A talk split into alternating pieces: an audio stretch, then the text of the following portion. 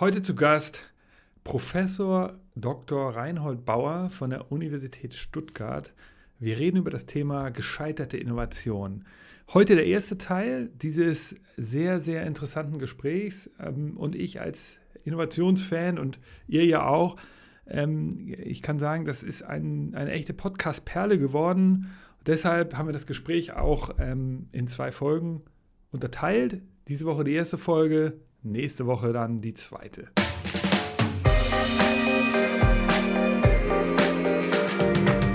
Herzlich willkommen im Future Candy Podcast. Eine neue Folge. Es geht um das Thema Innovation, wie immer hier im Podcast. Ich bin Nick Sohnemann, Gründer und Geschäftsführer von Future Candy und wir reden ja bei Innovation vor allen Dingen immer darüber, wie macht man es richtig, um, welche Tricks und Kniffe gibt es da, wie kann man noch erfolgreicher sein. Diesmal wollen wir etwas komplett anderes besprechen. Wir wollen genau über das Gegenteil sprechen, nämlich über das Thema gescheiterte Innovation. Ähm, wie schafft man es also mit gescheiterten Innovationen umzugehen und ähm, daraus kann man auch sehr viel darüber lernen, wie erfolgreiches Innovieren geht. Ich habe mir dazu einen Gast hier ins virtuelle Studio eingeladen und dieser Gast ähm, kennt sich mit dem Thema sehr gut aus. Der Gast heißt Professor Dr. Reinhold Bauer, ist von der Universität Stuttgart. Er ist Professor an der Fakultät für Kunstgeschichte der Technik und hat eine, eine Habilitationsschrift geschrieben im Jahr 2006. Das ganze Buch heißt sogar, so wie das Thema des heutigen Podcasts, Gescheiterte Innovation. Es ist eine sehr, sehr lesbare ähm, ein sehr lesbares Buch zu diesem sehr komplexen technischen Thema. Ich freue mich, dass er endlich Zeit für uns hat. Ähm, ich bin großer Fan seiner Arbeit. Herzlich willkommen, Professor Reinhold Bauer. Ja, super, hallo. Ja, ich freue mich auch. Hat ja etwas gedauert, unter anderem wegen der Corona-Krise, bis wir so zusammengefunden haben. Aber schön, dass Sie da sind. Darf ich was korrigieren? Abteilung Wirkungsgeschichte der Technik. Die Fakultät ist natürlich viel größer ah, ja, und hat sorry, sozusagen okay, noch, sozusagen, ich bin Teil des Instituts für Geschichte und das ist wiederum Teil der Fakultät. Okay, vielleicht nochmal was Grundsätzliches für unsere Zuhörerinnen und Zuhörer. Sie sind kein Ingenieur nee. und entwickeln Innovationen, sondern Sie sind Historiker ja. und Sie schauen zurück ähm, in, in der Geschichte. Genauso, was machen wir also auch. Wir gucken jetzt in diesem Podcast zurück in der Geschichte und reden über Innovationen, die vielleicht der ein oder andere auch schon mal gehört hat. Ähm, es sind also ein paar bekannte Themen dabei. Genau, also sozusagen man könnte denken, ich gehöre so einer Zunft an, die sich eigentlich mit Innovationen eher weniger auseinandersetzt. Äh, genauer gesagt bin ich aber Technikhistoriker, äh, also beschäftige mich sozusagen mit der geschichtsprägenden Kraft von Technik. Wir leben in einer technischen Zivilisation und insofern ist Technik eben ein ganz wesentliches geschichtsprägendes Element und dafür interessiere ich mich. Äh, und insbesondere bin ich halt ja, historischer Innovationsforscher, müsste man, glaube ich, sagen.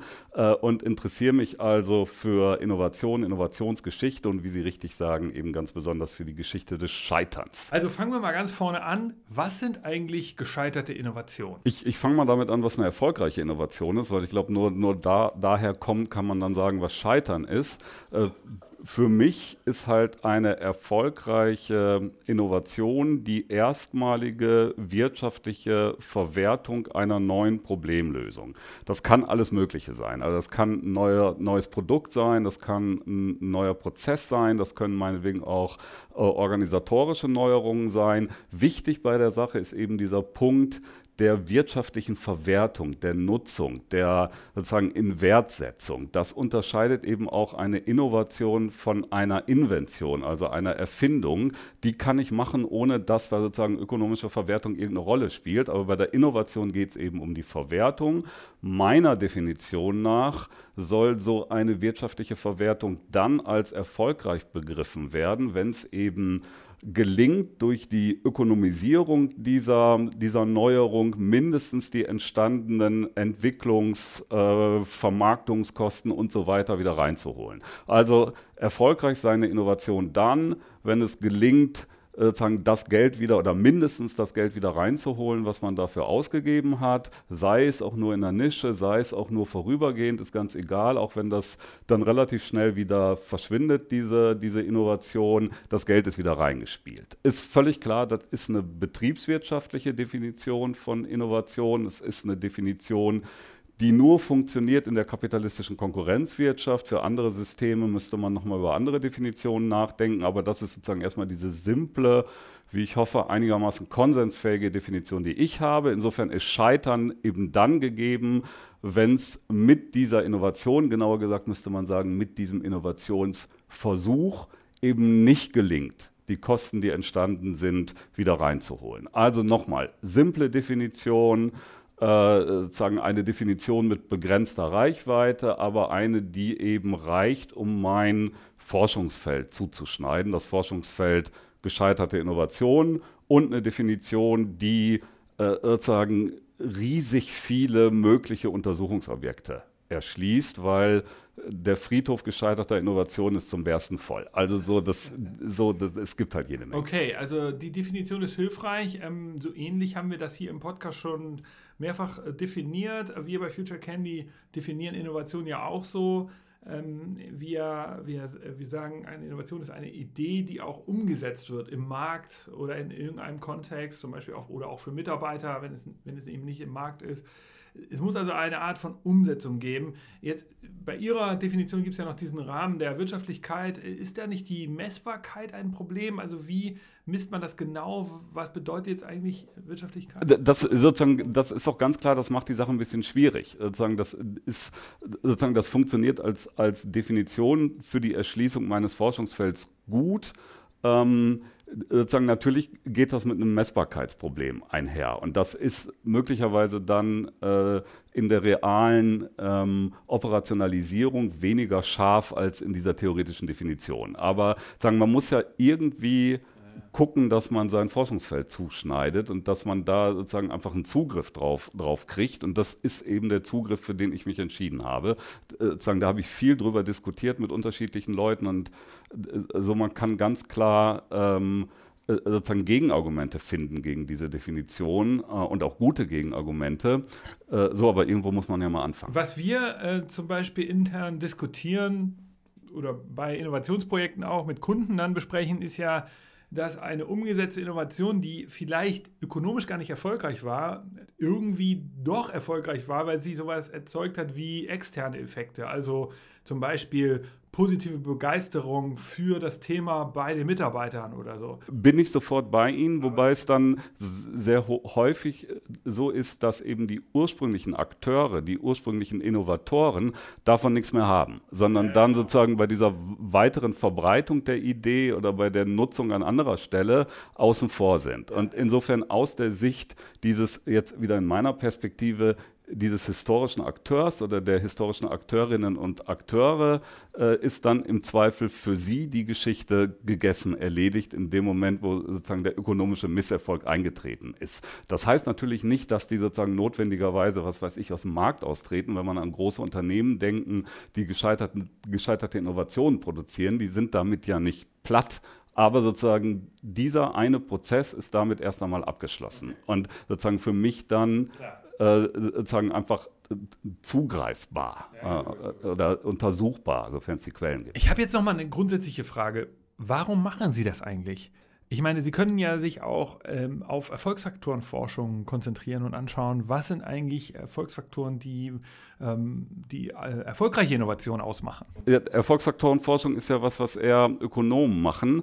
Ähm, so, ich bin Historiker und insofern gibt es für das, was ich mache, einen historiografischen Grund. Also ähm, es geht um einen neuen oder anderen Blick auf den historischen Prozess. Wenn ich mir angucke, wie lange Zeit Wirtschaftsgeschichte, Technikgeschichte geschrieben wurde, dann ist das ja eine Geschichte, die äh, sozusagen ein Narrativ entwickelt, eine bestimmte Erzählung entwickelt, die basiert eben auf erfolgreichen Innovationen, auf der erfolgreichen Vermarktung bestimmter Dinge, die halt einfach in der Welt sind. Insofern liegt das auch total nahe, das zu tun. Aber trotzdem, wenn man immer nur Erfolg untersucht, entwirft man im Endeffekt ein verzerrtes Bild des historischen Prozesses. Das sieht dann eben so aus, als wenn die historische Entwicklung immer nur von Erfolg zu Erfolg geeilt wäre, als wenn es sozusagen ein kontinuierlicher Prozess der Verbesserung, also vom Schlechteren zum Besseren gewesen wäre und als wenn unsere heutige Welt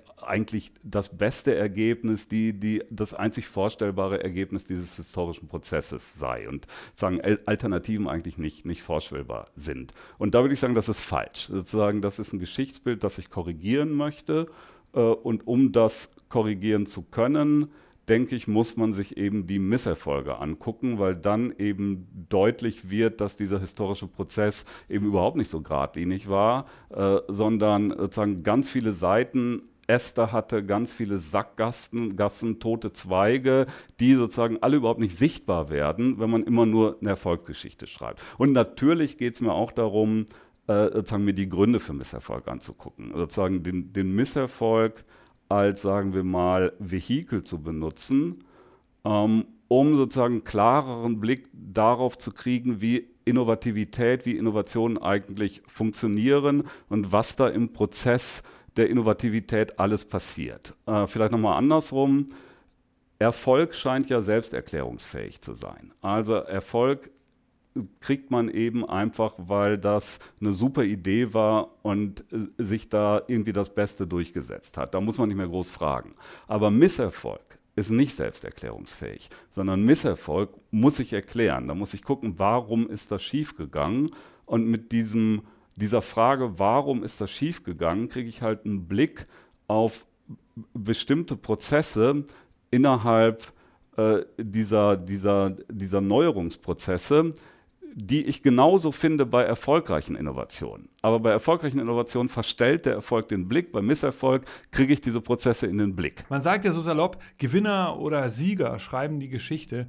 Sie geben also mit Ihrer Arbeit und Ihrer Forschung den Verlierern auch eine Stimme. Ja, ich, ich zögere jetzt so ein bisschen, weil das mit dieser Gewinnergeschichte, das sozusagen, da weiß ich nicht, ob das wirklich immer so stimmt und das wird ja zum Teil auch sozusagen politisch instrumentalisiert. Und so zucke ich jetzt gerade so etwas zurück, was diese Interpretation anbelangt. Äh, aber im Prinzip kann ich dem trotzdem zustimmen. Also ich will halt einfach Dinge in den Blick nehmen oder historische Prozesse analysieren, äh, für die sich bisher äh, zu wenig Leute interessiert haben. Also ich bin natürlich nicht der Erste, der das macht. Das äh, wäre jetzt glatt gelogen. Da, da gibt es wie immer eine Vorgeschichte von anderen Leuten, die darüber nachgedacht haben.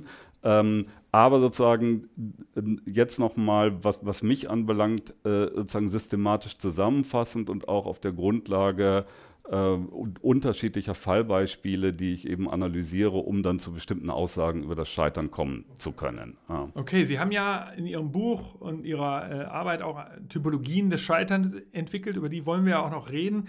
Ähm, vielleicht haben Sie aber jetzt erstmal ein Beispiel für mich und die Hörer und Hörerinnen.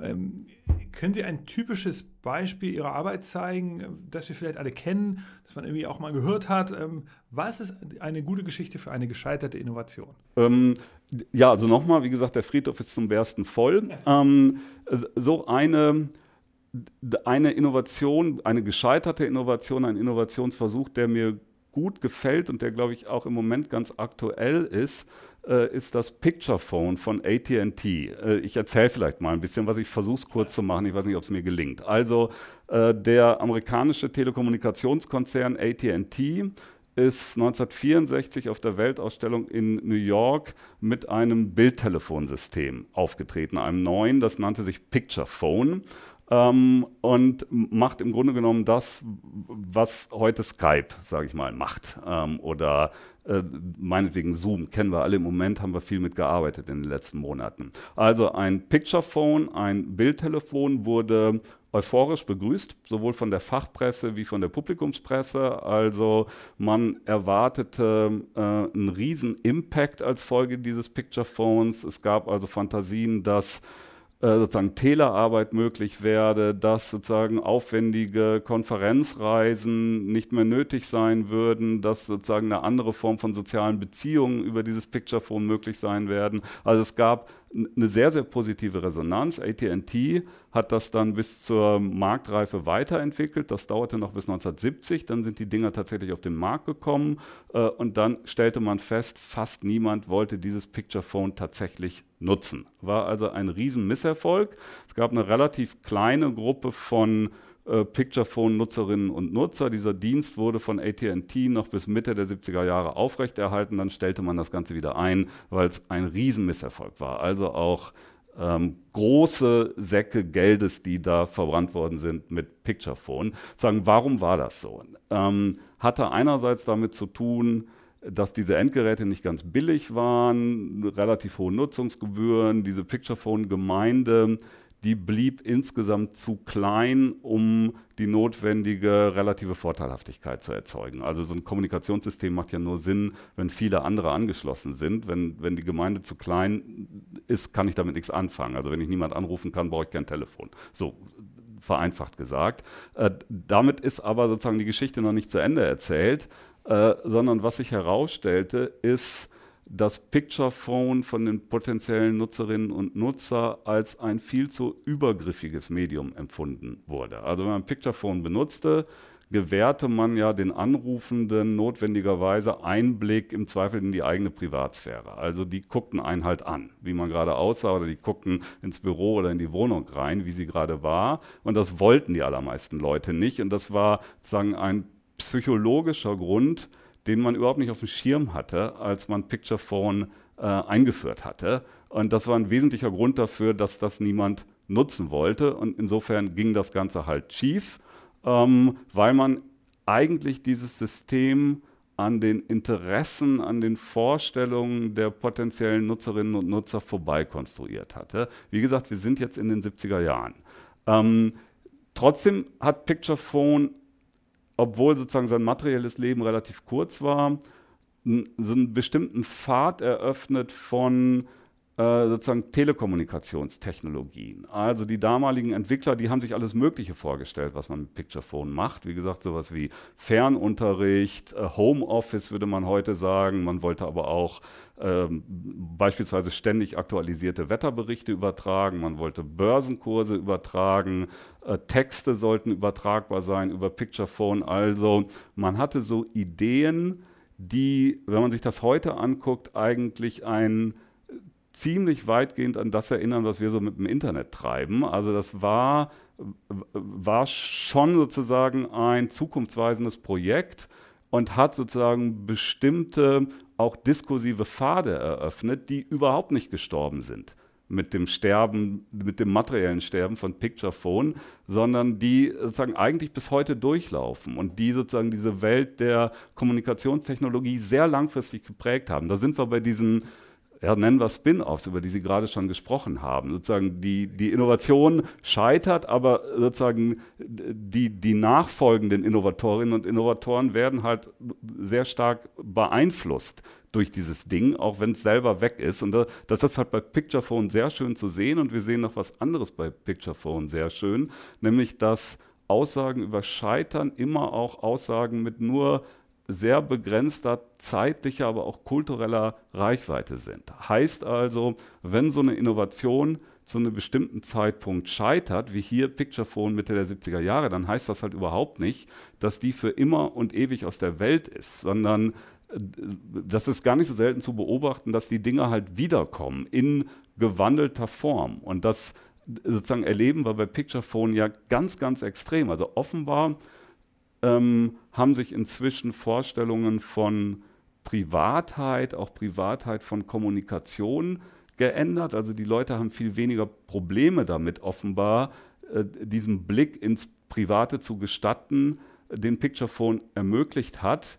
Ähm, und sozusagen nicht nur das, es, es, gibt sozusagen eine Welt, in die diese Kommunikationstechnologie jetzt viel besser hineinpasst, als das in den 70er Jahren der Fall war. Äh, und jetzt komme ich nochmal zu, zu meinen einführenden Gedanken äh, zurück. Äh, sozusagen gerade in den letzten Monaten, in diesen Corona-Monaten, haben wir ja einen Boom erlebt. Im Grunde genommen genau von dieser Form der Kommunikation. Also jetzt nicht mehr mit so einem Klotz, der auf dem Schreibtisch steht, wie das bei Picturephone äh, der Fall war, sondern eben im Netz basiert. Aber im Prinzip ist das ja genau das, was die sich damals vorgestellt haben, was man mit Picturephone macht. Also sozusagen massiver, jetzt in dem Fall krisenbedingter Erfolg dieser, dieser Innovationsidee. Äh, und sozusagen, ich fand das, fand das auch so ganz bemerkenswert und lustig. Jetzt in den letzten Monaten viel WebEx bzw. Zoom-Konferenzen. Äh, und ich kenne plötzlich die privaten Arbeitszimmer der ganzen Kolleginnen und, und, Kollegen und sehe, wo und wie die da am Schreibtisch sitzen, ähm, was in der Tat jetzt auch sowas wie neue Einblicke eröffnet hat. Also so, so Sie sehen jetzt ja plötzlich, wie die Gestalten da hocken äh, in ihren privaten Zusammenhängen. Ähm, also insofern, so, so ich habe mich mit Picturephone schon viel früher beschäftigt, aber das war jetzt so ganz interessant, nochmal in dieser Corona-Situation zu sehen, ähm, wie da so bestimmte Assoziation, Assoziationen bei mir hochkamen, die eben genau mit diesem Picturephone-Beispiel zu tun haben. Ähm, okay, echt ein schönes Beispiel. Ähm, kannte ich auch gar nicht. Aber wenn wir uns das mal kurz anschauen, ähm, wie kommen Sie eigentlich an die Daten für Ihre Forschung? ATT sitzt ja in Amerika. Geben die Ihnen einfach die, die Unterlagen? Also sozusagen bei Picturephone, ähm, oder ich fange mal andersrum an. Daten, Riesenproblem. Riesenproblem. Also zu sagen, das ist eigentlich das größte Problem, wenn man sich mit innovatorischem Scheitern auseinandersetzt, ähm, dass man bzw. dass ich oder andere, die das tun, ähm, große Schwierigkeiten haben, an entsprechende Daten bzw. als Historiker würde ich sagen, an entsprechende Quellen zu kommen. Das hat einfach, denke ich, damit zu tun, dass Scheitern eben nach wie vor hochgradig tabuisiert ist. Das heißt, wenn ich ähm, mich an Firmen wende, an Unternehmen wende, mit der Bitte, ähm, innovatorisches Scheitern ähm, untersuchen zu wollen, dann kriege ich in aller Regel negative ähm, Antworten. Also sozusagen, die sehen unterschiedlich aus. Also das geht von ähm, Unterlagen zu gescheiterten Projekten werden bei uns nicht ähm, aufbewahrt, bis hin zu, wir haben so ein ausgefuchstes Innovationsmanagement, Scheitern kommt bei uns nicht vor, was natürlich nach gerade lächerlich ist. Es ist halt einfach Quatsch. Aber sozusagen, man kommt sehr schwer an die Sachen ran.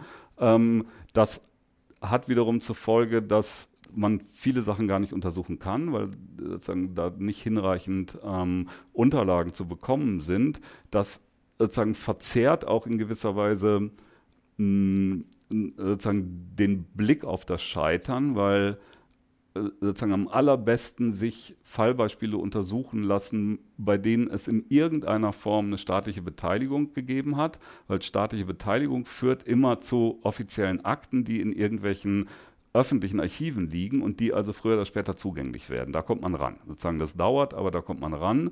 Äh, Wenn es rein privatwirtschaftlich wird, dann sind sie eben darauf angewiesen, dass da Zugang gewährt wird, was in den meisten Fällen äh, eben nicht so ist. Äh, bei diesem ATT-Beispiel, das ließ sich ganz gut einfach auf der Basis von äh, veröffentlichten äh, Texten in ähm, sowohl Publikumspresse wie in Fachzeitschriften untersuchen. Da kommt man natürlich auch nur bis zu einer bestimmten Bohrungstiefe. Also sozusagen, was intern bei ATT dann passiert ist, kann ich schlicht nicht sagen. Das weiß ich nicht. Aber sozusagen, ich weiß natürlich, wie dieses System beworben wurde. Ich, ich ähm, äh, weiß, wie es in Fachzeitschriften aufgenommen wurde, ich weiß, wie es in den Publikumspresse kommentiert wurde und ich weiß, welche Einschätzungen und ähm, sozusagen Rückmeldungen es dann gab bei dem Misserfolg des Systems. Aber Sie haben völlig recht, Daten ein Riesenproblem und führt halt dazu, dass man sich entweder mit Projekten gar nicht auseinandersetzen kann oder eben nur bis, um den Begriff nochmal zu benutzen, bis zu einer gewissen Bohrungstiefe und dann kommt man nicht weiter. Äh, trotzdem kann man, wie glaube ich, dieses Picturephone-Beispiel zeigt, immer noch ganz interessante und auch erhellende Geschichten erzählen, selbst wenn man an die ähm, internen Unterlagen äh, nicht herankommt. Äh, aber sozusagen ist ein Problem. Ähm, es, ich habe immer mal die Situation gehabt, dass ähm, durchaus auch Firmen ein gewisses Interesse geäußert haben oder bestimmte Vertreter oder Vertreterinnen von Firmen, ähm, doch mal die eigenen gescheiterten Innovationen untersuchen zu lassen. Äh, in dem Moment, wo das dann konkret wurde, ähm, war es aber ganz, ganz schwierig bis unmöglich, dann vor allen Dingen auch sowas wie Firmenleitungen davon zu überzeugen, wirklich mal die Archive aufzumachen ähm, für die Untersuchung des eigenen Misserfolgs. Also bei allen Sonntagsreden, die wir alle kennen ähm, und die ich auch immer wieder höre oder hören muss, dass sozusagen inzwischen ganz offen und tabulos über Scheitern gesprochen wird, weil man ja auch was lernen will. Ja, ja, Sie meinen diese Fuck-Up-Nights. Ja, ja, die Fuck-Up-Nights, absolut. Also so Scheitern, Scheitern ist ja in den letzten Jahren ein Riesenthema geworden oder so, so ein, sagen wir mal, es gab so einen Hype des Scheiterns mit diesen Fuck-Up-Nights und so. ähm, muss man, also so, ich bin da ein bisschen skeptisch. Also meine Erfahrungen sind andere. Meine Erfahrungen sind eher, wenn es ernst wird, wird schwierig.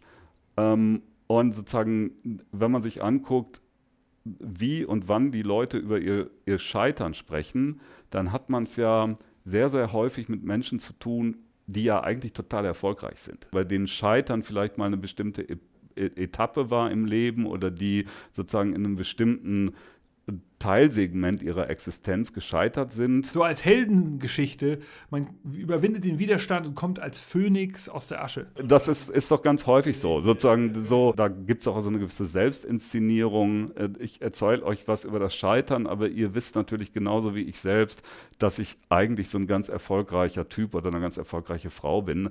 Äh, also so da, das, das ist ja auch so ein bisschen kokett häufig wieder mit dem Scheitern. Ja, diese Fuck-Up-Nights sind ja häufig so, das ist auch meine Beobachtung, dass die meisten Menschen da eigentlich dann so eine, so eine gewisse Didaktik haben. Sie erzählen zunächst von einem Rückschlag oder einem Fehlschlag und dann aber doch sehr schnell ähm, auch äh, berichten sie davon, was sie getan haben, damit sie sozusagen besser werden und dann kommt eigentlich am Ende eine Erfolgsgeschichte daraus. Also sie sagen, ja, wir haben am Anfang irgendwas falsch gemacht, dann haben wir das und das gemacht und dann wurde alles besser und wir waren ganz toll.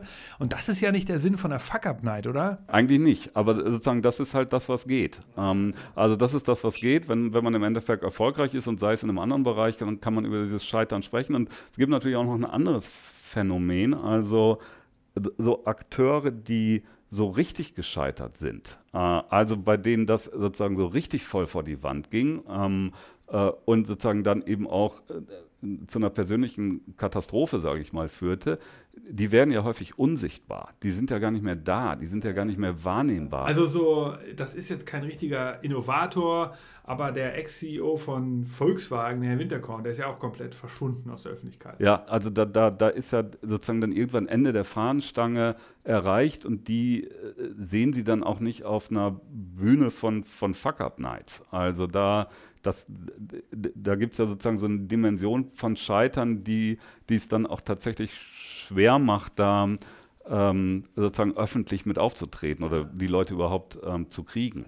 Ja, also ist jetzt natürlich gar nicht so richtig mein Thema. Aber sozusagen, ich zweifle daran, und, und das ist, glaube ich, die, die, zentrale Aussage, ich zweifle daran, dass wir da wirklich schon angekommen sind bei einer Enttabuisierung des Scheiterns. Äh, und ich habe immer noch das Gefühl, eine äh, stärkere und zwar aufrichtige Auseinandersetzung mit dem Scheitern würde durchaus was bringen. Ähm, und zwar auch für Innovationsprozesse. Ja, genau. Ähm, steigen wir mal tiefer in Ihre Arbeit ein. Sie beschäftigen sich ja mit dieser Typologie des Scheiterns und haben da gewisse Punkte rausgearbeitet. Und darauf sollten wir mal genauer schauen. Um vielleicht damit anzufangen, ähm, eine kleine Anekdote. Es gibt ja einen Vortrag bei TED, dieser, dieser Online-Konferenz, wo man ähm, einen Vortrag von 2015 sehen kann von Bill Gross, einem amerikanischen Investor. Und dieser Vortrag heißt auf Deutsch, der wichtigste Grund für Startup-Erfolge. Und in dem Vortrag, in dem Video geht es darum, dass Bill Gross analysiert, dass der Hauptgrund für ein erfolgreiches Startup ist am Ende Timing. Er sagt also, der Zeitpunkt, wann ein Startup loslegt. Jetzt ist es aber so, das klingt ja schön, meiner Meinung nach, aber das ist doch genau auch das Einzige, was man überhaupt nicht beeinflussen kann. Ja, man kann ja den, den Timing nicht ändern. Also entweder ist man da oder nicht. Und wie sehen Sie das? Und was meinen Sie dazu? Absolut. Also so, so ich, ich würde Ihnen da völlig zustimmen. Also wie gesagt, ich habe so eine Typologie des Scheiterns gemacht. Ich sage dann hinterher, was typisierungsübergreifend sozusagen immer eine große Rolle spielt oder was sehr häufig zu beobachten ist, ist eben dieses Phänomen Timing. Eigentlich auch wie bei dem Picture Phone. Ganz genau, absolut. Ich, ich kann Ihnen jetzt noch, noch äh, diverse andere Geschichten erzählen, wo, wo wir zu dem gleichen Ergebnis kommen. Äh, sozusagen Zeitfenster ist offenbar ein großes Ding. Es ist halt sehr häufig zu beobachten, dass äh, man mit diesen Innovationsideen oder Projekten äh, oder Prozessen entweder zu früh dran ist oder zu spät, gibt es auch. Also zu sagen, vor oder hinter dem Zeitfenster. Ähm, so, die, die Frage ist halt, wie sehr das dann tröstet oder hilfreich ist oder ob wir das überhaupt in irgendeiner Form prospektiv wenden können, im Sinne von, irgendwie kann man vermeiden, dass es dieses Timing-Problem gibt. Da bin ich dann wieder relativ skeptisch, weil wir ja sozusagen alle Gefangener in unserer Zeit sind oder Gefangene im Plural in unserer Zeit sind. Insofern äh, sozusagen ist diese Zeitfenstergeschichte ja äh, eine nicht ganz einfach zu lösende. Man kann es also gar nicht lösen, oder? Es ist einfach totales Glück. Ähm, ich weiß ja, Unternehmen betreiben natürlich Trendforschung und versuchen irgendwie nach besonderen Weak Signals im Markt zu suchen. Sie versuchen das Consumerverhalten zu erforschen. Aber auch da sind sie ja Gefangener oder Gefangene ihrer Zeit. Also sie sind ja jemand, oder wir alle sind, sind Menschen, die eben Entscheidungen treffen äh, unter dem Einfluss äh, bestimmter aktueller Rahmenbedingungen. Und äh, sozusagen auf der einen Seite haben wir keinen Überblick über sozusagen die schreckliche Komplexität der Welt. Äh, sozusagen, da habe ich als Historiker einen riesen Vorteil. Ich kann einfach äh, sozusagen aus der Perspektive des äh, später aktiv Seienden auf die Sachen zurückblicken und so eine Vogelperspektive einnehmen und aus dieser Vogelperspektive auf den Innovationsprozess gucken und aus dieser Vogelperspektive sagen, da sind bestimmte Dinge schiefgegangen. Diese Vogelperspektive ist dem Akteur oder der Akteurin in ihrer Zeit nicht möglich. Sozusagen, die ist sozusagen unter oder agiert unter dem Eindruck bestimmter Rahmenbedingungen, die wahrnehmbar sind. Vieles ist nicht wahrnehmbar und das, was wahrnehmbar ist, unterliegt noch sozusagen einer aktuellen Interpretation, von der ich nicht genau wissen kann, ob sie die richtige ist. Ja, okay. Also sozusagen diese, diese Vogelperspektive kriegt man nicht eingenommen und man kommt aus diesem Problem nicht raus. Und außerdem gibt es ja eine ganze Reihe von Rahmenbedingungen, die, selbst wenn man sie wahrnimmt, äh, vom Akteur im Innovationsprozess nicht zu beeinflussen sind. Also sozusagen auch da ähm, so, nochmal vielleicht andersrum. Sie können ja als Akteurin oder Akteur auch in einer bestimmten historischen Situation eigentlich alles richtig machen. Sagen im, im Rahmen dessen, was möglich ist, alles richtig machen und sie produzieren trotzdem Scheitern weil sozusagen bestimmte Dinge einfach nicht zu beeinflussen sind. Die Veränderung bestimmter Rahmenbedingungen nicht zu, äh, nicht zu beeinflussen sind. Sie nicht wissen können, ob sie mit irgendeinem Ding auf den Markt kommen und dann ist gerade Corona-Krise. Wusste im Dezember 2019 noch keiner. Oder sie machen einen wunderbaren Motor, der reagiert auf die Ölpreiskrisen der 1970er Jahre, kommen mit diesem Motor 1984 auf den Markt und dann ist diese blöde Ölpreiskrise nicht mehr da. Und dann hat niemand mehr Interesse an der Innovation, die sie da hervorgebracht haben. Also so, dat, dat, so keine Ahnung, Schicksal. Ja, genau, deshalb finde ich ja diesen TED-Vortrag auch so lustig, weil er natürlich irgendwie so eine Binsenweisheit anspricht. Timing ist das Wichtigste. Das ist so wie äh, ein absoluter banaler Tipp, wie ähm, wenn ich sage, ähm, ich gebe dir einen Tipp, du musst erfolgreich sein. Ja, genau, beziehungsweise, genau, also so, Gesundheit ist das Wichtigste im Leben. Ja, herzlichen Glückwunsch. So, dieses, dieses, ich, ich mache jetzt nochmal das Transrapid-Beispiel. Also Transrapid kennen wir alle, Magnetschwebebahn, relativ alte äh, technische Idee äh, konkretisierte sich seit den 1960er Jahren in der Bundesrepublik äh, unter dem Einfluss dann auch erheblicher staatlicher Fördergelder, die in dieses Projekt reinflossen. Also sozusagen diese wirklich konkrete Anwendungsidee äh, Transrapid entstand eigentlich in den 1960er Jahren und zielte auf eine bestimmte Lücke im Verkehrsangebot, die es in den 1960er Jahren tatsächlich gab. Also wenn wir uns äh, reinversetzen in die Situation, dann äh, war das also eine Zeit, in der man einigermaßen kommod äh, im Fernverkehr mit der Bahn reisen konnte, bis zu so einer Entfernung von etwa 200 Kilometer, würde ich sagen. Äh, dann wurde es ein bisschen mühsam und, und lang angesichts sozusagen der damaligen Verkehrsgeschwindigkeiten auf der, auf der Schiene, äh, wenn wir über öffentlichen Verkehr nachdenken. Auf der anderen Seite gab es natürlich bereits das Flugzeug, den Flugverkehr. Äh, das war aber äh, sehr viel teurer, als es heute der Fall war oder ist. Äh, und Fliegen lohnte sich sozusagen für eine bestimmte relativ kleine Zielgruppe, so sagen wir mal ab einer Entfernung von etwa 600 Kilometern. Das heißt also, in dieser Zeit, in der der Transrapid als Idee entstand, hatten wir, ich nenne das eine Geschwindigkeitslücke, äh, im öffentlichen Fernverkehr, die da irgendwo zwischen 200 und 600 Kilometern lag. Und genau in diese Geschwindigkeitslücke passte der Transrapid hinein. Und für diese Geschwindigkeitslücke ist er entwickelt worden. Und da äh, funktionierte er auch technisch gut.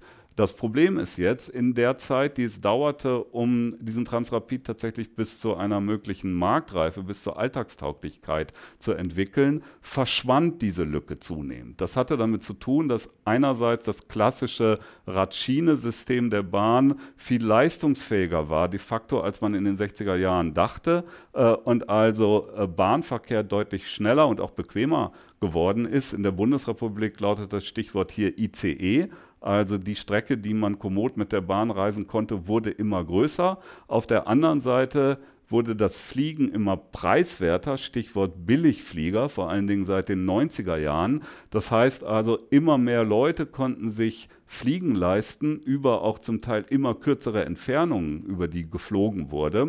Das heißt also, auch von der anderen Seite knabberte das Flugzeug an dieser Geschwindigkeitslücke, für die der Transrapid oder diese Entfernungslücke, für die der Transrapid gedacht war. Und als der Transrapid dann auf den Markt kommen sollte, da sind wir also jetzt in den 90er Jahren, war sozusagen diese Lücke, für die er ursprünglich gedacht war, gar nicht mehr da.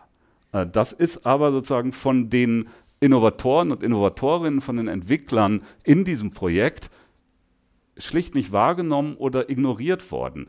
Äh, das hat natürlich auch mit staatlicher Förderung zu tun, wo es dann, wo man dann nicht mehr so genau gucken muss, ob es denn eigentlich noch einen Markt gibt für das, was man da entwickelt. In jedem Fall, als sozusagen die Markteinführung erfolgen sollte, gab es eigentlich keinen Bedarf mehr für den Transrapid. Und jetzt könnte man natürlich sagen, ja klar, das lag dann daran, dass das politisiert wurde, dass die Bahn abgesprungen ist als wichtiger Akteur und das Ganze nicht mehr haben wollte. Das stimmt auch alles. Sozusagen man kann alle, sozusagen das Scheitern des Transrapids, wenn man will, auch über die Akteurskonstellation zum Zeitpunkt der, der, der beabsichtigten Markteinführung äh, erklären. Aber im Wesentlichen, meiner Meinung nach, war der Punkt, ähm, dass die relative Vorteilhaftigkeit des Transrapids verloren gegangen ist über den Entwicklungszeitraum. Das heißt also, hier hat ein Innovationsprozess eigentlich technisch höchst erfolgreich eine Antwort auf eine Frage hervorgebracht, die zum Zeitpunkt der gedachten Markteinführung niemand mehr gestellt hat. Also sozusagen die Frage war weg. Und damit scheiterte halt der Transrapid, sozusagen, weil die, die relative Vorteilhaftigkeit nicht da war. Und natürlich muss man auch sagen, so äh, um ihn tatsächlich einzuführen, hätte man ja eine Parallelinfrastruktur bauen müssen zu ähm, Infrastrukturen, die es schon gab und die im Prinzip äh, den gleichen Zweck erfüllten. Also Bahnverkehr, Autobahnverkehr und da hätte man dann nochmal quer durch die Republik, je nachdem, äh, so eine aufgeständerte Transrapid-Trasse äh, durch die Gegend bauen müssen. Riesenaufwand und das für ein nochmal eine Verkehrstechnologie, die eigentlich Antworten auf Fragen gab, die keiner mehr stellte. Ich nenne das übrigens Abschottungsproblem. Finden wir auch relativ häufig bei Innovationsprozessen. Sagen, die sind sozusagen die, die Akteurskonstellationen in diesen Prozessen, die sind sehr stabil, sowohl was die institutionellen Akteure anbelangt, wie auch was die individuellen Akteure anbelangt. Das funktioniert alles prima, aber es entsteht dann so eine Blase, äh, in der man arbeitet und in der die Zusammenarbeit auch gut funktioniert, aber über die man nicht mehr hinausguckt und sozusagen nicht wahrnimmt, dass sich die Welt eigentlich außerhalb dieser Blase verändert und man da an was arbeitet, was eigentlich keiner mehr haben will. Ähm, und äh, so naheliegenderweise. Ähm, und ist das ein Problem, das man häufiger beobachten kann? Das ist, das ist, das ist nicht so selten. Das ist tatsächlich, sozusagen, das muss nicht so sein, aber das ist tatsächlich auch nicht so selten bei Projekten mit ähm, staatlicher Finanzierung. Ich habe ja gerade schon mal äh, so am Rande erwähnt, dass sozusagen Leute in den 70er Jahren Motoren entwickelt haben in Reaktion auf die Ölpreiskrise, die dann äh, so Anfang, Mitte der 80er Jahre serienreif waren, beispielsweise der Pkw Sterling Motor, mit dem ich mich jetzt etwas näher äh, auseinandergesetzt habe und der in den USA entwickelt worden ist, sozusagen mit der Idee, das löst die schmutzigen, vielverbrauchenden Verbrenner äh, ab äh, und das ist äh, sozusagen ein Riesending ähm, und die nächste Antriebstechnologie äh, für den Kraftfahrzeug-Individualverkehr.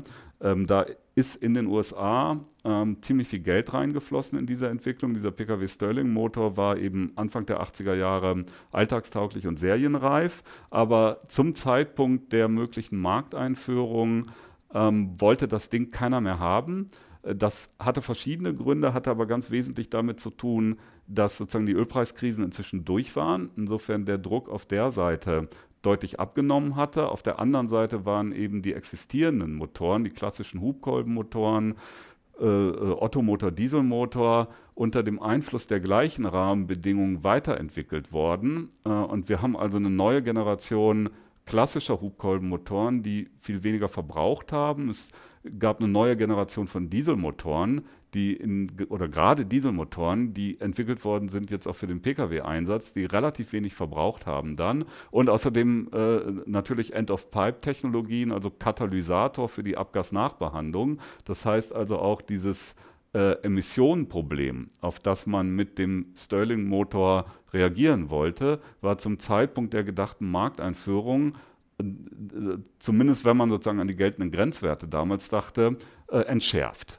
Äh, und insofern gab es niemand mehr, der diesen Motor haben wollte. Sozusagen, der hatte die Vorteile, die man sich von dem Motor versprach. Also der war relativ verbrauchsgünstig und hatte vor allen Dingen sehr, sehr, sehr viel bessere Emissionswerte als Hubkolbenmotoren. Äh, ich verzichte jetzt darauf zu erklären, warum das so ist. Äh, aber sozusagen, er war total am Markt vorbei total am Markt vorbei. Und insofern gar nicht so anderes Phänomen wie beim Transrapid. Also auch da zum Markteinführungszeitpunkt hatten sich die Rahmenbedingungen so geändert, dass eigentlich diese, dieses Ding niemand mehr haben wollte. Und ich erzähle ja diese Geschichten eigentlich, weil wir vom Timing herkommen. Äh, und da haben wir natürlich nochmal sozusagen ein anderes Licht auf, auf diese Aussage, Timing ist wichtig, weil da kann man ja schon argumentieren, äh, sozusagen, dass die Leute zum Zeitpunkt, als sie mit der Idee kamen, die entsprechenden Technologien zu entwickeln, ähm, eigentlich voll korrekt reagiert haben auf bestimmte Angebotslücken oder Rahmenbedingungen, die es zu diesem Zeitpunkt gab. Sozusagen, die hatten eine gute Produktidee zu dem Zeitpunkt. Ähm, dann dauert allerdings die Entwicklung zur Alltagstauglichkeit, zur Anwendungsreife relativ lang. Äh, in dem einen Fall gut zwei Jahrzehnte, in dem anderen Fall immerhin ungefähr zehn Jahre. Äh, und man entwickelt vor sich hin und ist die ganze Zeit überzeugt, äh, von dieser Innovation oder von diesem Innovationsversuch, an dem man da bastelt und guckt nicht mehr darauf, was sich denn tatsächlich in der Welt tut und nimmt nicht wahr, dass sich die verändert, diese Welt, äh, und kommt dann sozusagen zu einem Zeitpunkt auf den Markt, wo es eben überhaupt nicht mehr passt. Ähm, und da ist sozusagen, da ist Timing dann schon was, oder dann ist diese Feststellung, Timing ist wichtig, äh, schon was, womit man was, was auch anfangen kann oder wo man sagen kann, äh, sozusagen, Leute, passt auf, dass ihr nicht diese, in dieses Abschottungsproblem reinkommt und äh, sozusagen guckt auf die Rahmenbedingungen, die sich verändernden Rahmenbedingungen äh, und fragt euch, äh, ist sozusagen diese, diese Antwort, auf, an der ich da arbeite, ist das eine Antwort, die noch relevant ist für die Fragen, die die Welt stellt? Also da gibt es ja schon sowas wie, äh, sozusagen sowas wie mehr als nur Schicksal. Naja, es gibt natürlich jetzt eine Innovationsmethode, die in den letzten Jahren Einzug gehalten hat in den meisten großen deutschen bzw. europäischen Unternehmen, beziehungsweise eigentlich in den großen äh, äh, Unternehmen weltweit, die nennt sich Open Innovation. Und der Gedanke dabei ist natürlich, äh, sich nicht nur auf die eigene Forschung und Entwicklungsabteilung zu verlassen, sondern äh, zu sagen, pass auf, wir öffnen unser Unternehmen für, für, für universitäre Forschung, für Star Kooperation mit Startups, für ähm, vielleicht die Kooperation auch mit anderen Unternehmen. Das ist der Gedanke von Open Innovation und das würde natürlich sowas ein bisschen entschärfen. Ja, aber ist ja ja auch eine super Idee und, und so je mehr, umso, na, weiß ich nicht, ob ich das sagen würde, je mehr, umso besser kann auch schief gehen. Aber egal, ähm, sozusagen, wenn man sich sowas anguckt wie Transrapid oder Sterling Motor, ähm, dann haben wir da natürlich auch relativ komplexe und relativ große Netzwerke, von Leuten, die da ähm, mitgetan haben. Das hat aber in dem Fall zumindest nicht dazu geführt, dass äh, sozusagen diese, bleibt nochmal in dem Bild, diese Blase geplatzt ist, äh, sondern die war ziemlich stabil, die Blase, okay. und hat immer mehr Akteure aufgenommen. Ähm, und auch sozusagen diese Akteure, die sie dann ranholen, die haben ja zunächst mal, äh, würde ich sagen, zweierlei. Die haben sozusagen ein, ein, ein, finanzielles Interesse daran, dass die Sachen weiterlaufen, und zwar unabhängig von den tatsächlichen Erfolgsaussichten haben Interesse daran. Ich, wenn wir bei Universitäten bleiben, sagen Drittmittel, die man ranholt und die natürlich wichtig sind, sagen, damit die Lehrstühle funktionieren und wachsen und man was machen kann. Äh, und natürlich gibt es auch sowas wie eine wachsende intrinsische Motivation, äh, dieses jeweilige Baby nicht sterben zu lassen. Ah, okay, weil die Leute sozusagen persönlich mit drin hängen. Ja, genau, jeder hängt persönlich drin. Also das ist übrigens, darf ich noch ein bisschen weiter erzählen? Na logisch, ist ja super interessant. So, natürlich versucht man so bestimmte äh, Prozeduren zu entwickeln, die einen vor sowas schützen oder die äh, sozusagen im Innovationsprozess ähm, bestimmte Etappen markieren, wo man dann mal guckt, ob man da noch auf dem richtigen Weg ist und ob das, was man da tut, eigentlich in welchem Sinne auch immer funktioniert. Wenn man an technische Entwicklung denkt, dann gehört dazu klassischerweise natürlich sowas wie äh, Versuche bzw. Probeläufe dieser Technologie, um zu gucken, äh, sozusagen klappt das eigentlich und macht die eigentlich das, was wir uns von dieser Technologie äh, versprechen. Und wenn man sich jetzt mal wirklich sagen, quellenbasiert als Historiker anguckt, was passiert dann eigentlich im Anschluss an diese Versuche, nennen wir es Experimente oder auch Probeläufe, dann stellt man fest, es gibt ein ganz typisches Muster.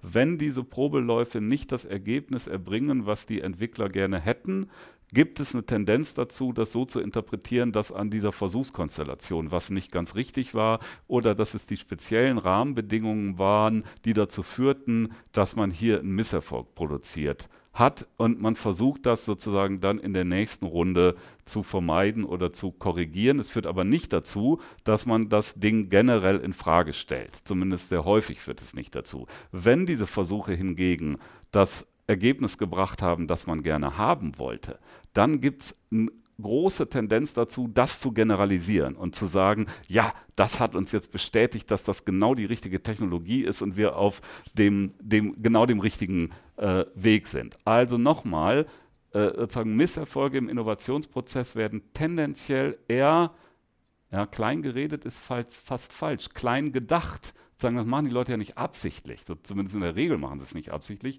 sondern sie machen es ganz automatisch. Und Erfolge werden total überhöht. Und sozusagen, man, man sagt dann immer, das können wir generalisieren, das ist toll, was wir hier machen. Äh, und das ist natürlich ein Problem. Das ist ein Problem und das ist sozusagen, das hat ja viel mit Psychologie zu tun. Und das führt halt dazu, dass sozusagen diese Sicherheitschecks, die man eigentlich einbaut in den Innovationsprozess nicht so funktionieren, wie man es gerne hätte, weil es sozusagen immer eine, und zwar gar nicht unbedingt absichtliche, gar nicht unbedingt wirklich ähm, sozusagen gemeine oder sozusagen willentlich ähm, sozusagen falsche Interpretationen gibt, sondern es gibt halt einfach automatisch diese Tendenz dazu, das Schlechte zu relativieren und das Gute zu überhöhen. Ja, ja, das kann man, kann man ja nachvollziehen. Das ist ja wirklich etwas, was total menschlich ist. Also wenn man schon die ganze Zeit daran arbeitet, dann erzeugt das natürlich Druck, jetzt auch einfach weiterzumachen. Ich glaube, man nennt das auch ähm, Sunk-Cost-Kalkulation, dass es einfach ein Denkfehler ist, den Menschen haben. Sie, sie vergessen eben, dass man ja das, was man in der Vergangenheit gearbeitet hat, nicht mehr wiederbekommt und deshalb aber trotzdem immer weitermachen wollen, anstatt zu sagen, Moment mal, war das überhaupt sinnvoll? Also ja, und wie gesagt, das ist nicht bösartig. Das gibt es auch in bösartig. Klar, also es gibt, gibt auch einfach sozusagen diese Versuche, da sein Budget und sein, sein Tun zu retten. Aber ganz häufig ist das eben nicht bösartig, sondern, wie Sie sagen, menschlich oder sozusagen psychologisch gut zu erklären, warum das so ist. Äh, aber führt halt dazu, dass dann diese Checks eben nicht funktionieren oder zumindest nicht so, wie, wie, wie das eigentlich gedacht ist. Ähm, und das, wie gesagt, ist häufig zu beobachten. Okay, Lassen Sie uns jetzt noch mal ganz kurz über etwas reden, das wir schon angekündigt haben, den Hörerinnen und Hörerinnen. Ähm, wir haben ja über diese Typologien schon geredet. Die Typologien des Scheiterns, ähm, die beschreiben Sie ja, und eine Typologie davon äh, setzt sich mit der Konkurrenzsituation auseinander, ähm, also mit dem Wettbewerb, dass das eben ein Grund für Scheitern sei. Wie ist das eigentlich zu erklären? Hat das, kann man das an dem Beispiel des Transrapids gut veranschaulichen oder können Sie dazu was sagen? Ja, doch, also das, ähm, ich, könnte, man, könnte man schon sagen. Also so in dem Fall ähm, sozusagen Innovationen scheitern eben häufig daran, dass konkurrierende Technologien am Markt sind, die das, was, was diese Innovation macht, billiger, besser, wie auch immer machen. Ähm, und da gibt es dann wieder unterschiedliche Konstellationen. Also es gibt die Konstellation, eine alte Technologie wurde weiterentwickelt, ja. sodass sie sozusagen zum Markteinführungsversuch dieser Innovation äh, sozusagen eine so starke Konkurrenz ist, dass dieser Markteinführungsversuch scheitert. Äh, und das könnte man beim Transrapid ja schon sagen. Wir haben sozusagen diese Konkurrenz von, von Schiene und auch Luftverkehr äh, oder insbesondere von Schiene und Luftverkehr. Natürlich spielen, spielen Automobile auch eine Rolle. Da haben wir also eine Konkurrenz, die dazu führt, dass die relative Vorteilhaftigkeit dieser neuen Technologie nicht groß genug ist, um die massiven Investitionen zu rechtfertigen, die erforderlich wären, um sie tatsächlich in die Welt zu bringen, um sie tatsächlich sozusagen nutzbar zu machen. Insofern würde ich schon sagen, dass da eine Konkurrenzsituation eine wesentliche Rolle spielt. Darf ich noch kurz was zu den Typologien ja, sagen? Ja, klar, bitte. Um, um das ein bisschen äh, deutlicher zu machen, worum es da geht. Also wenn man sich mit gescheiterten Innovationen auseinandersetzt, dann stellt man eigentlich immer fest, dass das Scheitern dieser Innovationsversuche nicht monokausal zu erklären ist, sondern wir haben eigentlich immer Ursachenbündel, die verantwortlich sind. Also es gibt verschiedene Dinge, die zusammenkommen, die in ihrer Gesamtheit erklären können, warum so eine Innovation scheitert oder Misserfolg produziert. Wenn man sich dann, also es ist halt ein relativ komplexes Phänomen, wenn man sich diese Bündel dann anguckt und versucht, diese Bündel zu entflechten. Ja, das ist also ein bisschen wie beim Flugzeugabsturz, also so eine Verkettung von Fehlern, dass man am Anfang irgendwie einmal einen falschen Knopf drückt und dann ähm, äh, noch eine persönliche falsche Entscheidung trifft und dann passiert wieder etwas. So ähnlich ist das ja auch bei gescheiterten Innovationen. Absolut, genau. Und das ist sozusagen eigentlich bei fast allen Sachen so, dass es, das ist diese Verbindung von unterschiedlichen Ursachensträngen gibt. Wenn man die dann versucht zu entflechten, diese Ursachenbündel, dann stellt man aber eben doch fest, dass man auf bestimmte Sachen regelmäßig stößt oder dass bestimmte Sachen eben bei unterschiedlichen Innovationsversuchen äh, zu beobachten sind. Und über dieses Entflechten entsteht dann eben diese Typologie, über die wir jetzt, jetzt sprechen. Ähm, und sozusagen das macht eben auch deutlich, dass es da um Idealtypen von Scheitern gibt, die sozusagen so in der Realität, in dieser Reihenform eigentlich nie zu finden sind, sondern die sozusagen eine Abstraktion von der Wirklichkeit sind, die aber trotzdem bestimmte Dinge zeigen können oder deutlicher machen können. Und das bedeutet im Picturephone-Beispiel, da sind dann alle Typologien drin. Man findet nicht unbedingt immer alle diese Typen. Äh, sie, sind, sie spielen eine unterschiedlich große Rolle. Ähm, manchmal sind auch, ja, wie gesagt, Dinge gar nicht vorhanden. Aber sozusagen, wenn man sich eben mehrere äh, Fallbeispiele ankommt, findet man immer wieder diese Dinge. Ähm, und sozusagen in meiner Typologie sind es eben äh, sozusagen fünf Idealtypen von Scheitern, die ich da beschreibe. Ähm, das können auch mehr sein. Ich würde an der Stelle sagen, das sind eben mindestens diese fünf. Ähm, andere Leute, die sich äh, sozusagen dann mit, mit gescheiterten Innovationen beschäftigen oder beschäftigt haben, kommen zu einer Modifikation dieser Typologie.